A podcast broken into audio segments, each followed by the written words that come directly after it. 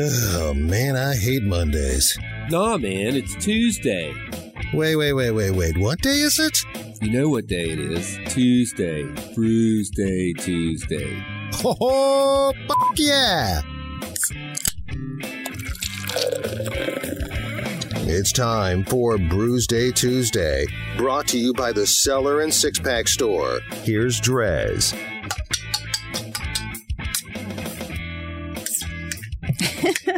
Uh, I worried about the uh, the beer getting over all over my like new equipment and mic and stuff. It is Brewsday Tuesday, brought to you by the Cellar Restaurant and Six Pack Store in downtown Blacksburg. My name is Drez, and I am on the road in the beer beer V, bear V, a little bit of both, with my BB. That's me. Yes, sir. and we are actually currently in Connecticut, of all places. However, these beers are from our most recent state. Oh no, actually not our most recent state. We were in New York between here. We, we we're covering some ground, ladies and gentlemen. These beers are from New Jersey. We got some New Jersey beers. We went to Core Three Brewing out of Clayton, New Jersey, if memory serves. And I just popped one of the beers that I wanted to try but didn't get around to in the flight, but thankfully they had them in cans to go. I have La Cabra Loco, which is a Mexican style lager with agave and lime coming in at 8.5%. Uh, somehow, when I was picking out the flights, I missed this one because this one definitely would have been on it. But uh, you uh, grabbed another one that we haven't tried from from Core 3. Yeah, I can't even remember if this was still on tap uh, as an option, but this is a, a cream ale called Fistler's Mill. Um, it's only a 5.5%, so a little bit more to my ABV standard. but isn't it quite weird to have a, a lager at that high a percentage?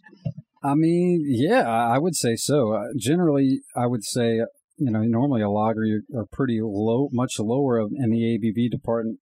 Department. Um, I'm just noticing that the lighting isn't very good for photos and stuff in here because, well, I don't know if you could tell, but it's pretty dark out because it's. We might hear some pitter patter of rain and some scrambling to close some windows and air vents because we've been having. I feel like it's rained just about every day since we've been on this trip. There has been at least, uh, you know, short downpour. yeah, downpour is the key word, like torrential. I mean, yeah, and some prolonged as well, like big storms. So we were. I mean, I guess at this point we haven't done a Brewsday. I mean, I guess it was very early on in the trip, so a lot's happened since then. Our first big downpour, really, we did the brewery in Virginia, and then we stayed at a campsite in Delaware, and it stormed every night we were there. Mm-hmm. And downpour, wind picked up really bad one night too. I was waiting for the, the campers next to us to have their tent and everything just blow away. It was so bad. Yeah, I felt bad for the tent campers. Mm-hmm. you you feel a bit cushy when you're in your RV in that case. Yeah, but still, you know, we have this huge mat that goes out out front of the RV, and it just got drenched we have a, a mat that we wipe our feet on that mm. I don't. That's probably the wrong kind of mat to have outside because it, it's yeah. it's more like the kind you have almost. I would say when you step out of the shower, it's meant exactly. to absorb moisture, and so it did that and did that very well. Days to dry. um, and that's the other thing about the campsite. This was probably the one qualm I had was basically the whole thing was it was like sand. The ground was sand, so it just every you know you're trucking sand in and out of the RV the mat that we had was just covered in sand and filthy. It took a few days to get that to dry and and clean that up as well. Um, Especially since the second night when the storm rolled in, we just had to quickly uh, run the car on top of it to stop it blowing away because yeah, we couldn't go out there was, to be pegs in. storming so crazy. That's what I was worried about. But and that leads to one of the biggest, I'd say, faux pas uh, almost that we've had on this trip. Not too long ago, I guess it was our last night in Jersey we stayed at a Walmart car park and we were doing some laundry just during the day. Laundry, you were doing some shopping at Marshall's. I was at the laundromat folding clothes and I just happened to look over. Or no, you messaged me. I didn't even have to look over. You were like, "Oh, I'm almost done," and you're like, you said, "Oh, I, I hope you didn't leave the windows open or whatever," because I look outside and it is some of the thickest, craziest rain I've ever seen. So I stopped folding. I just threw everything into uh, our laundry bin and walk outside. Thankfully, I'm wearing flip flops because the parking lot was like three inches of rain, and, and it happened in a span of 10, 10 minutes, Oh, yeah, it was five very minutes. I don't even know. But I'm trudging through the clothes that were dry, not so dry anymore, and I and I scoop you up because it's on the way back to the RV, and then sure enough, the uh, the air vents up top were open. The biggest biggest issue was just a huge huge pool of water sitting on our bed because Yes. the vent is right above the bed. So that was unfortunate. So we had to strip the bed and just set it out as best we could to try and dry. Thankfully, we hadn't just washed the sheets or changed the sheets or something because that would have driven me mad if we. Um, but it's just rainwater. Rainwater's you know, it's Oh. filtrated, right? I don't know about that.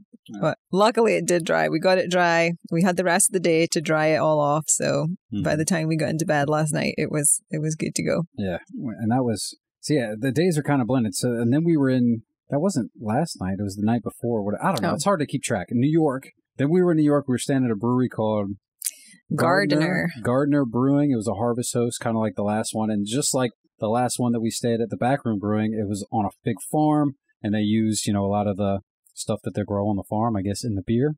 I don't think their beer was as good as Backroom, frankly. No, they, had, they had guest beers on tap, and the first beer I ordered, I didn't even realize was a guest beer. I was like, oh, I Yeah. wanted to try their beer, but I guess they don't make any IPAs, so no, they only had four beers. I yeah, think. they only had four beers Yeah. total. So but they did have one sour guest beer, so I was I was happy. It was nice. Yeah. so we did that, and as far as Harvest Host camping went, that one was really pretty nice. Like it had a huge open area. I think there were seven other people camping out there, and it's not like we were packed in. Like we had everybody had their own space. You're looking out over like an apple orchard. Apple orchard, yeah, it was Lovely views of the sunsets over the mountains. Mm-hmm. Uh, it was it was gorgeous. It was really nice, that was pretty nice. Beer wise, meh, not so good. and But- especially the price of the beer as well. Oh my Yeah. gosh, no prices on the menu, and then we get there, it's just a flat nine dollar charge. nine dollars a beer. beer Not even sixty nine beer. I'll say. at this brewery. So that's there's a reason why they don't put the price on the menu because people Mhm. they wouldn't sell as much beer, I'm sure. But either way, I mean they put us up for the night, so I guess that Yeah. it kind of kind of works out. We also got some sausage from there. Mm-hmm. Yeah. we have yet to eat. Rosemary and garlic sausage. So, looking something a little bit that. different. But getting back to the beer stuff, so we're in New Jersey and we went to a few different breweries. The first of which was Chimney Rustic, if memory serves, and that was actually on the Fourth of July, I think. And then we went and saw fireworks show at a little uh, Hamilton little- Lake Park. little Jersey town, and I want to say it's because it's just a little town, but that's not the case because Radford's a little town. I mean, I guess it's a city technically, but the fireworks show at this place was like maybe 10 minutes long. I'm used to it being a half hour, 45 minutes. It was it was over pretty quick. I personally think it was a perfect fireworks time. I mean, You don't want it you don't I like mean- it to be too long? you can only do so much with fireworks. Hmm. Like after a while, it's just like, I've oh, seen- okay, another bang. I mean, yeah, but, but I've seen some pretty cool fireworks and yeah. there weren't a whole lot of those. No, that that- they, they certainly weren't very cool fireworks. But it was but- something to do. We at least got some fireworks for Fourth of July, which was nice. But then, I don't know, a day or two later, we were staying with this guy Trucker Rick, so we were there for a little while. And I think I mentioned it.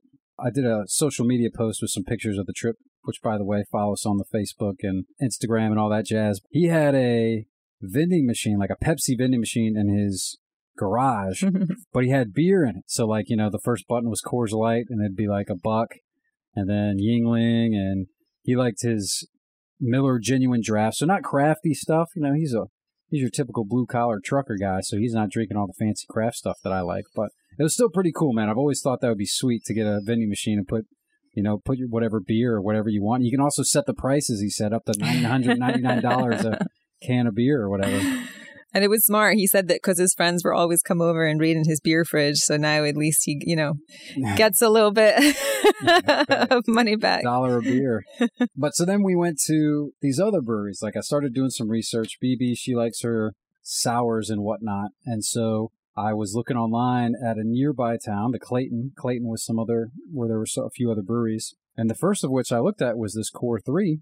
And sure enough, yeah, they had, I think, three sours on tap. So I was like, okay, that's great. We can go there. Also had some good marks on Untappd which is a great way to try and if there's a lot of breweries to look at that you're trying to pick and choose, you know, where you might want to go. That's a fine resource to use. They were also were a verified venue, so they even had all the beers on that they had serving at the time on Untappd.